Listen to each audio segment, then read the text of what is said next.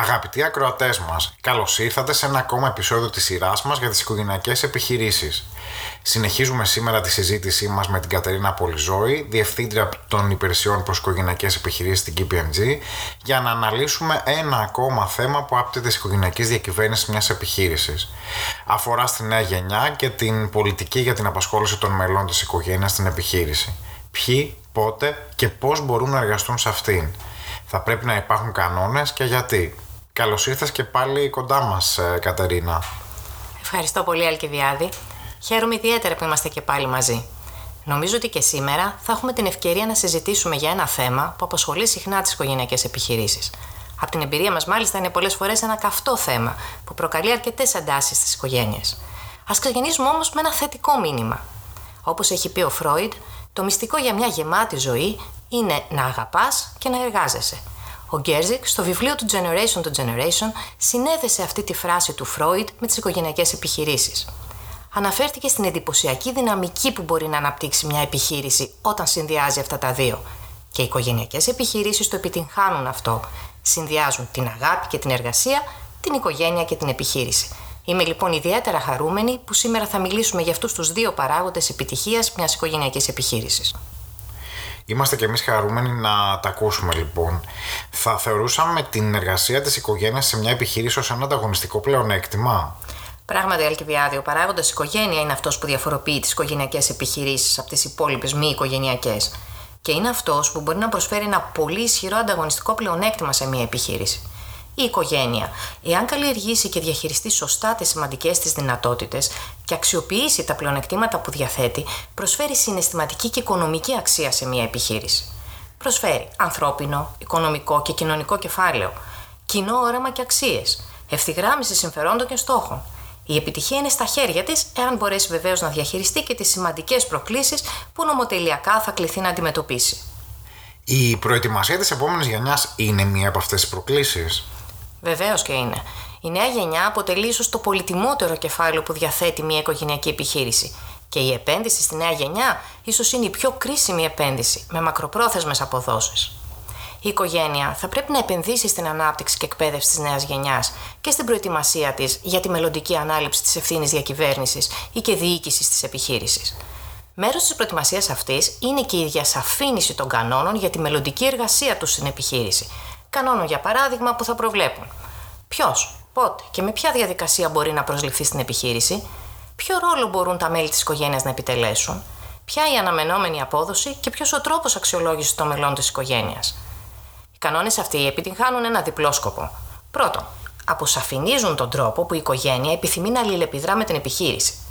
Δεύτερον, εφόσον εφαρμόζονται με συνέπεια, καθιστούν ξεκάθαρο και γνωστό προς όλα τα μέλη της οικογένειας τι προσδοκίες μπορούν να έχουν για τη μελλοντική τους απασχόληση στην επιχείρηση. Έτσι, συμβάλλουν στην αποφυγή συγκρούσεων και τη διατήρηση της αρμονίας στην οικογένεια. Είναι πάντα τα απαραίτητο να υπάρχει μια τέτοια πολιτική εργασία των μελών της οικογένειας στην επιχείρηση; Υπάρχουν περιπτώσεις όπου καθίσταται περισσότερο αναγκαία; Πολύ εύστοχη ερώτηση, Αλκιβιάδη. Οι επιτυχημένες οικογενειακές επιχειρήσεις έχουν συνήθως μια άτυπη οικογενειακή διακυβέρνηση. Κάποιους άγραφους κανόνες που αντανακλούν τις αρχές και αξίες της οικογένειας και καθοδηγούν τα μέλη της οικογένειας στη συμπεριφορά τους μεταξύ τους και στις σχέσεις τους με την επιχείρηση. Με λίγα λόγια, είναι οι άγραφοι κανόνες που ορίζουν πώς εμείς θέλουμε να γίνονται τα πράγματα εδώ ή πώς ως οικογένεια θέλουμε να πορευόμαστε στην επιχείρησή μας. Όμως, καθώς η μία γενιά διαδέχεται την άλλη, η πολυπλοκότητα της οικογένειας αυξάνει εκθετικά. Στην πρώτη γενιά το πιθανότερο είναι να έχουμε μόνο τον ιδρυτή, που οραματίστηκε και ξεκίνησε την επιχείρηση. Οπότε δεν τίθεται θέμα για μια τέτοια πολιτική. Στο στάδιο μετάβασης στη δεύτερη γενιά, ανάλογα βεβαίως και με τον αριθμό των μελών της επόμενης γενιάς, διαφαίνεται η ανάγκη να προβλεφθούν κάποιοι κανόνες και να τεθούν τουλάχιστον οι βάσεις μιας πολιτικής ανάπτυξης και εργασίας των μελών της οικογένειας. Και τι εννοούμε βάσεις, Εννοούμε να προβλεφθούν τώρα κανόνες για τα ζητήματα που είναι πιο άμεσα και απασχολούν την οικογένεια στο στάδιο αυτό. Στο μέλλον, η πολιτική αυτή θα χρειαστεί οπωσδήποτε να εμπλουτιστεί και να εξειδικευτεί περαιτέρω. Αλλά οι βάσεις θα έχουν τεθεί. Ποια είναι τα σημαντικότερα θέματα που θα απασχολήσουν την οικογένεια στο στάδιο αυτό της μεταβίβαση στη δεύτερη γενιά, δηλαδή στα αδέρφια; Η διαδικασία διαδοχής στη διοίκηση και την ιδιοκτησία παραμένει πάντοτε στο επίκεντρο. Ωστόσο, πολύ πριν τεθεί το ζήτημα της διαδοχής, εάν τα μέλη της επόμενης γενιάς εκφράσουν την επιθυμία να εργαστούν στην επιχείρηση, θα προκύψουν διάφορα ερωτήματα. Ποια τυπικά και ουσιαστικά προσόντα απαιτούνται για την ένταξη και την έναρξη εργασίας στην επιχείρηση; Θεωρείται απαραίτητη προπηρεσία εκτός οικογενειακής επιχείρησης; Και αν ναι, ποιες οι προποθέσει, τι απαιτείται; Ποιους ρόλους μπορούν να αναλάβουν τα νεότερα μέλη της οικογένειας, από ποιον και με ποια διαδικασία θα ληφθούν οι σχετικές αποφάσεις, μπορούν να εργαστούν στην επιχείρηση σύζυγοι και λοιποί εξαγχιστία συγγενείς; Πολύ κρίσιμα ερωτήματα και υποθέτω μάλλον δύσκολες οι απαντήσεις. Ένα από τα θέματα που ανέφερες και ήθελα να σταθούμε λίγο περισσότερο είναι το θέμα της προϋπηρεσίας εκτός οικογενειακής επιχείρησης. Θεωρείς ότι είναι απαραίτητο να έχουν εργαστεί εκτός οικογενειακής επιχείρησης τα νεότερα μέλη της οικογένειας πριν ενταχθούν σε αυτήν; Υπάρχουν διαφορετικές προσεγγίσεις και είναι σεβαστές. Υπάρχουν οικογένειες που επιλέγουν τα παιδιά τους να εργαστούν κατευθείαν στην οικογενειακή επιχείρηση για να αποκτούν εμπειρίες και εξειδίκευση από μικρή ηλικία στο συγκεκριμένο κλάδο και επιχείρηση. Και αρκετές οικογενειακές επιχειρήσεις αφιερώνουν σημαντικούς πόρους στην ανάπτυξη και καλλιέργεια των ταλέντων τους. Υπάρχουν εξάλλου πολλά παραδείγματα πολύ επιτυχημένων CEOs που δεν έχουν εργαστεί εκτός της οικογενειακής επιχείρησης. Άλλες πάλι φορές μπορεί να επιλέγεται η λύση αυτή και από ανάγκη. Για παράδειγμα, σε περίοδου κρίσεων ή για αντιμετώπιση κάποιου κενού που δεν μπορεί να πληρωθεί, είτε σε περιπτώσεις επίγουσας ανάγκης προετοιμασίας διάδοχης κατάστασης. Ωστόσο, νομίζω θα ήταν καλό να αναφέρουμε τα πλεονεκτήματα από την απόκτηση εμπειρίας εκτός της οικογενειακής επιχείρησης. Πρώτον, τα νεότερα μέλη της οικογένειας καλούνται να εργαστούν σε ένα μη προστατευμένο από την οικογένεια περιβάλλον, γεγονός που τους προσφέρει πολύτιμες εμπειρίες. Εξίσου όμως σημαντική είναι και η τόνωση της αυτοπεποίθησής τους, έχοντας επιτύχει εκτός της οικογενειακής επιχείρησης, αισθάνονται πιο σίγουροι για τον εαυτό τους και πιο έτοιμοι να προσφέρουν σε αυτήν. Ταυτόχρονα όμως, ενισχύεται και η εκτίμηση των μελών της προηγούμενης γενιάς στα ταλέντα και τις ικανότητες των νεότερων μελών. Αυτή η αυτοπεποίθηση, ο σεβασμός και η εκτίμηση μπορεί να συμβάλλουν σημαντικά στην αρμονική και αποτελεσματική μελλοντική συνύπαρξη των δύο γενεών. Επίσης, οι εμπειρίες που αποκτούν από άλλες επιχειρήσεις ή και κλάδους μπορούν στη συνέχεια να αξιοποιηθούν στην οικογενειακή επιχείρηση, προσφέροντας μια φρέσκια, μια διαφορετική οπτική και να βοηθήσουν να γίνουν πιο εύκολα αποδεκτές οι όποιες προτινόμενες αλλαγές. Αναφέρθηκες επίσης, Κατερίνα, ότι οι οικογενειακές επιχειρήσεις θα πρέπει να αποφασίσουν πώς θα χειριστούν τυχόν επιθυμία των συζύγων να εργαστούν στην επιχείρηση. Θεωρείς λοιπόν ότι είναι ένα ζήτημα που μπορεί να προκαλέσει εντάσει στην οικογένεια; Πράγματι, Αλκιβιάδη είναι ένα πολύ λεπτό ζήτημα που μπορεί να δημιουργήσει εντάσεις όχι μόνο ανάμεσα στο ζευγάρι, αλλά και ανάμεσα στα υπόλοιπα μέλη της οικογένειας, γονείς, αδέρφια. Εάν σε μια επιχείρηση εργάζονται και οι σύζυγοι, αντιλαμβανόμαστε όλοι ότι η πολυπλοκότητα αυξάνει. Το ζευγάρι μπορεί να έχει διαμορφώσει ένα δικό του κώδικα επικοινωνίας, αλλά θα αλληλεπιδρά και με τα υπόλοιπα μέλη της οικογένειας. Επίσης, μπορεί στο μέλλον να προκύψουν συγκρούσεις ή ακόμα και διαζύγιο του ζευγαριού. Θα πρέπει λοιπόν η οικογένεια να διασφαλίσει ότι μπορεί να διαχειριστεί αυτή την αυξημένη πολυπλοκότητα. Η οικογένεια θα πρέπει να αποφασίσει εάν μπορούν οι σύζυγοι να εργάζονται στην επιχείρηση και αν ναι, με ποιους κανόνες, ώστε να υπάρχει διαφάνεια. Είναι εξαιρετικά χρήσιμο η οικογένεια να ενεργήσει προδραστικά, να συζητήσει και να αποφασίσει για το δυνητικό ρόλο των συζύγων, οπωσδήποτε πριν δημιουργηθούν τετελεσμένα με την πρόσληψή τους. Ιδανικά θα λέγαμε ότι θα πρέπει να έχουν αποφασιστεί τα θέματα αυτά πριν καν έρθουν στο προσκήνιο οι σύζυγοι. Ένας κανόνας που προϋπάρχει του γάμου δεν αποκτά προσωπική χρειά και δεν θίγει συγκεκριμένα πρόσωπα. Για να το πούμε απλά, δεν θα ακούσουμε τη φράση «Δεν με συμπαθεί η μητέρα σου» ή «Δεν με θέλει ο αδερφός σου». Αφορά σε έναν κανόνα που η οικογένεια έχει αποφασίσει από πριν. Νομίζω είναι σαφές Κατερίνα, καλύτερα να μην προσωποποιούνται οι καταστάσεις. Καθώς συζητάμε για τη δεύτερη γενιά και την εργασία των αδερφών στην επιχείρηση, θα ήθελα να συζητήσουμε και τα θέματα αμοιβών. Έχουμε δει αρκετά συχνά περιπτώσεις όπου οι γονείς υιοθετούν μια πολιτική ίσων αμοιβών των παιδιών τους. Ποια είναι η άποψή σου, ποια είναι η βέλτιστη πρακτική σε θέματα αμοιβών; Έχουμε αναφερθεί Αλκιβιάδη και σε προηγούμενο podcast ότι δεν υπάρχουν βέλτιστες πρακτικές. Γιατί κάθε οικογενειακή επιχείρηση είναι ιδιαίτερη και μοναδική. Κάθε οικογένεια έχει τις δικές της αρχές και αξίες και το δικό της κώδικα συμπεριφοράς. Αυτό που είναι σημαντικό είναι η οικογένεια να συζητήσει και από κοινού συνενετικά να επιλέξει τις λύσεις που τις ταιριάζουν. Πράγματι, όπως ανέφερες υπάρχουν γονείς που δίνουν στα παιδιά τους τον ίδιο μισθό, παρά το γεγονός ότι δεν έχουν τις ίδιες αρμοδιότητες και ευθύνες, ούτε την ίδια απόδοση. Για τους γονείς, ίδιες αμοιβές σημαίνει αποφυγή διακρίσεων και ένας τρόπος να διασφαλιστεί η ομόνια και η αρμονία στην οικογένεια. Σε πολλούς, μια τέτοια άποψη ακούγεται πολύ περίεργη και κάποιοι μπορεί να τη χαρακτηρίσουν άδικη. Πριν εκφέρουμε όμως άποψη, είναι κρίσιμο να δούμε πώς. Πώς έχει ληφθεί μια τέτοια απόφαση. Έχει γίνει μια ανοιχτή και ειλικρινή συζήτηση με τη συμμετοχή και των ίδιων των παιδιών; Αυτή η άποψη περί ίδιας μισθολογικής μεταχείρισης είναι αποδεκτή από όλα αναξαιρέτως τα μέλη της οικογένειας ή έχει ληφθεί μονομερός από την πλευρά των γονιών. Εάν τα παιδιά δεν ασπάζονται τη λογική των γονιών τους και δεν θεωρούν δίκαιη την ίση μεταχείριση, τότε οι συγκρούσεις δεν θα αποφευχθούν, αλλά αντιθέτως μπορεί να είναι πιο έντονες. Εάν όμως μια πολιτική ίδιων αποδοχών έχει γίνει αποδεκτή από όλους, εάν ταιριάζει με την κουλτούρα της οικογένειας και είναι συμβατή με τα κίνητρα που κινητοποιούν τα μέλη της οικογένειας, εάν οι συνθήκες δεν έχουν ακόμα οριμάσει για να υιοθετήσουν μια διαφορετική πολιτική, τότε τι νόημα θα είχε να τους επιβάλλουμε να υιοθετήσουν ένα διαφορετικό σύστημα αμοιβών; Και πάω και ένα βήμα πιο κάτω. Και αν ακόμα το υιοθετούσαν, θα ήθελαν ή θα μπορούσαν να το εφαρμόσουν; Ή θα έμενε στα χαρτιά ένα κείμενο που θα σκονίζεται σε κάποιο ράφι; Ο ρόλος τότε ενός συμβούλου ποιος θα πρέπει να είναι, τι θα πρέπει να κάνει; Ο ρόλος μας ως συμβούλων είναι πρώτα απ' όλα να ακούμε προσεκτικά και να προσπαθούμε να αναγνωρίζουμε και να κατανοούμε τις κοινέ αξίες και τα πιστεύω της οικογένειας. Ωστόσο, θα πρέπει να παρουσιάζουμε διαφορετικές εναλλακτικές, να επισημαίνουμε και να αναλύουμε τα πλεονεκτήματα και τα μειονεκτήματα κάθε λύσης να διασαφηνίζουμε ποιοι είναι οι κρίσιμοι παράγοντες για την επιτυχημένη υλοποίηση και τη συνεπή εφαρμογή μιας απόφασης. Είναι σημαντικό να εξασφαλίσουμε ότι όλα τα μέλη της οικογένειας έχουν κατανοήσει σε βάθος, έχουν αναλογιστεί και αξιολογήσει όλες τις παραμέτρους. Τότε θα είμαστε σίγουροι ότι θα καταλήξουν σε εκείνη την απόφαση που πραγματικά τους ταιριάζει είναι αποδεχτή και συνεπώς θα μπορέσει και να λειτουργήσει στο πλαίσιο της συγκεκριμένης οικογένειας και επιχείρησης.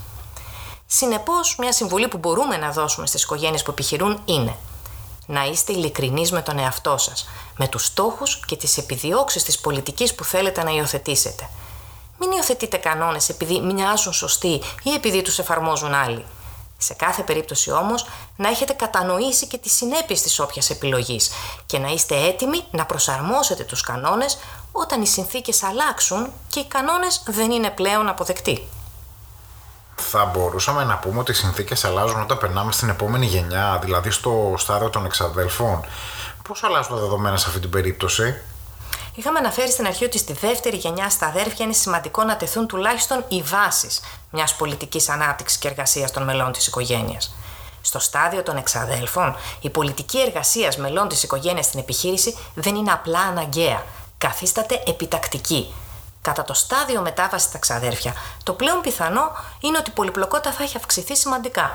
Από ένα μέλος στην πρώτη γενιά μπορεί να έχουμε φτάσει πλέον στα 15 ή 20 άτομα, αν λάβουν υπόψη συζύγους, παιδιά και συζύγους παιδιών. Τι σημαίνει αυτό; Σημαίνει ότι διαμορφώνονται πλέον διαφορετικοί κλάδοι εντός της οικογένειας.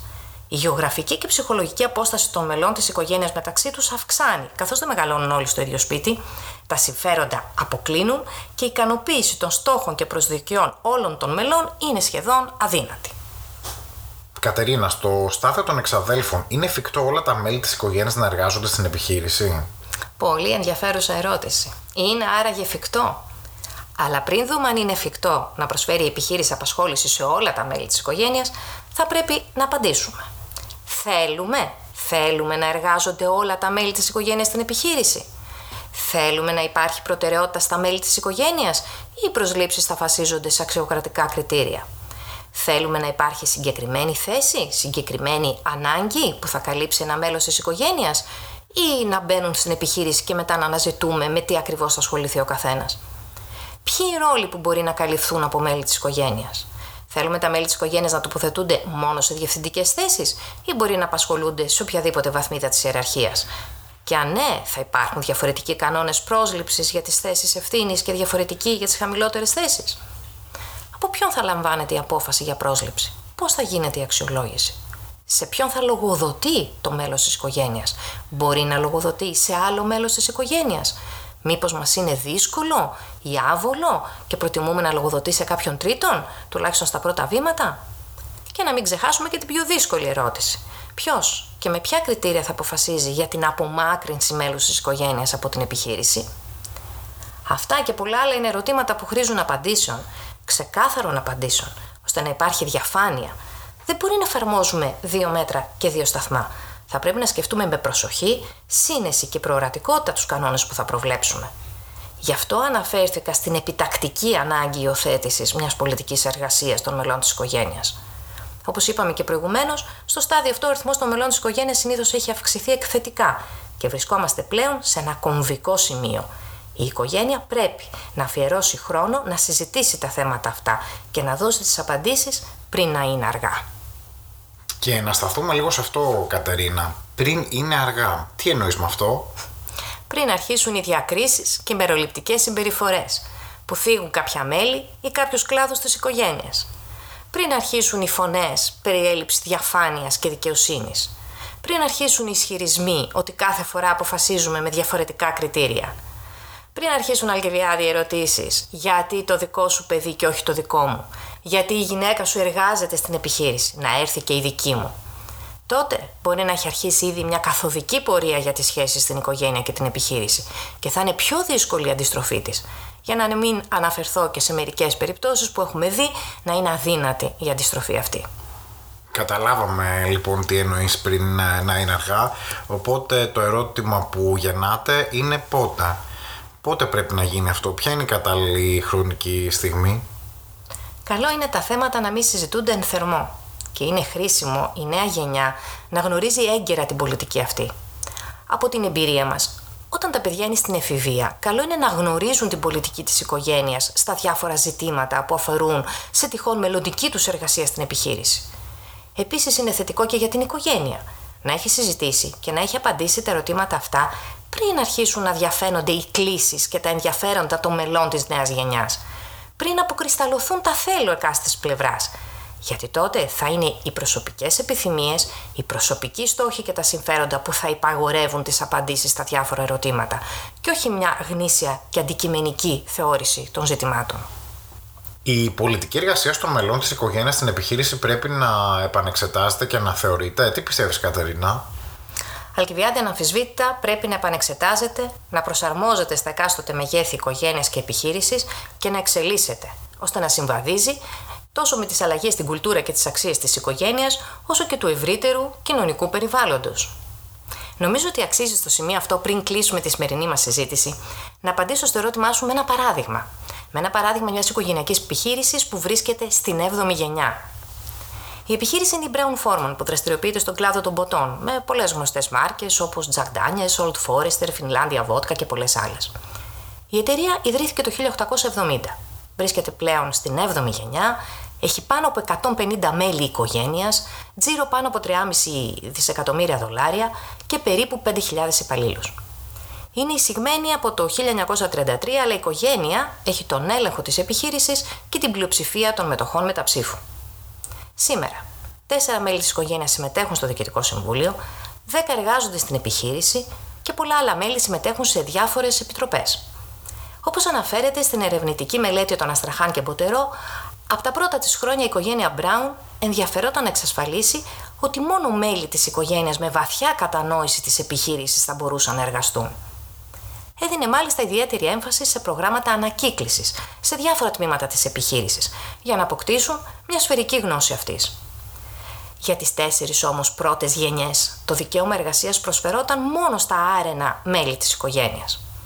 Ωστόσο, στην πέμπτη γενιά και καθώς οι συνθήκες μεταβάλλονταν, η οικογένεια αναγνώρισε την ανάγκη για μια πιο inclusive πολιτική, θα λέγαμε, που θα απευθύνεται σε ευρύτερη ομάδα της οικογένειας συμπεριλαμβανομένων και των γυναικών. Σήμερα η Brown Forman έχει διαμορφώσει ένα πολύ σύνθετο οικοσύστημα οικογενειακής διακυβέρνησης, με πολλές δομές και επιτροπές για το συντονισμό της οικογένειας. Μεταξύ αυτών υπάρχει Επιτροπή για την εκπαίδευση των μελών της οικογένειας σχετικά με την επιχείρηση, Επιτροπή για την ανάπτυξη των εργαζομένων μελών της οικογένειας, Προγράμματα πρακτικής άσκησης, Επιτροπές επόμενης γενιάς, που μπορεί να συμμετέχουν όλα τα μέλη άνω των 23 ετών, Υπάρχουν πολλές ακόμα επιτροπές, αλλά ανέφερα αυτές που σχετίζονται άμεσα με την προετοιμασία της επόμενης γενιάς. Στόχος είναι η ενίσχυση της συνέπειας και της διαφάνειας σε ό,τι αφορά στην αλληλεπίδραση οικογένεια-επιχείρηση. Στην οικογενειακή εργασία, στην επιχείρηση, στην ανάπτυξη της επόμενης γενιάς, στον προγραμματισμό της διαδοχής, καθώς και τη διαιώνιση των οικογενειακών αξιών.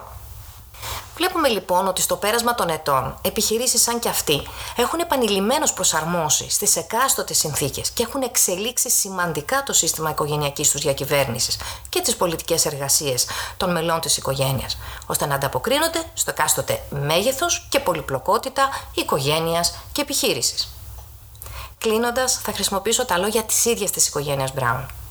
Για εμάς η επιτυχία μας ως οικογένεια είναι να μπορούμε να αναγνωρίζουμε και να καλλιεργούμε ταλέντα και να αναθέτουμε στα άτομα ρόλους που τα βοηθούν να αναπτυχθούν. Ευχαριστούμε πολύ Κατερίνα. Τα λόγια των ίδιων των οικογενειακών επιχειρήσεων, βγαλμένα μέσα από την εμπειρία και τα βιώματά τους, είναι νομίζω ο καλύτερος τρόπος να κλείσουμε τη σημερινή μας συζήτηση. Ανανεώνουμε το ραντεβού μας για το επόμενο podcast με ένα άλλο ζήτημα που απασχολεί διαχρονικά τις οικογενειακές επιχειρήσεις, τις οικογενειακές συγκρούσεις. Θα έχουμε την ευκαιρία να συζητήσουμε τα αίτια, τις αφορμές, τις δυναμικές που διαμορφώνονται εντός της οικογένειας και της επιχείρησης και τους παράγοντες που συμβάλλουν στην επιτυχημένη διαχείρισή τους. Σε ευχαριστώ πολύ, Αλκιδιάδη, για την ωραία συζήτηση. Ελπίζω και οι ακροατές μας να την βρήκαν ενδιαφέρουσα και να τους προσφέραμε μια ευκαιρία για γόνιμο προβληματισμό. Καλή αντάμωση λοιπόν στο επόμενο podcast.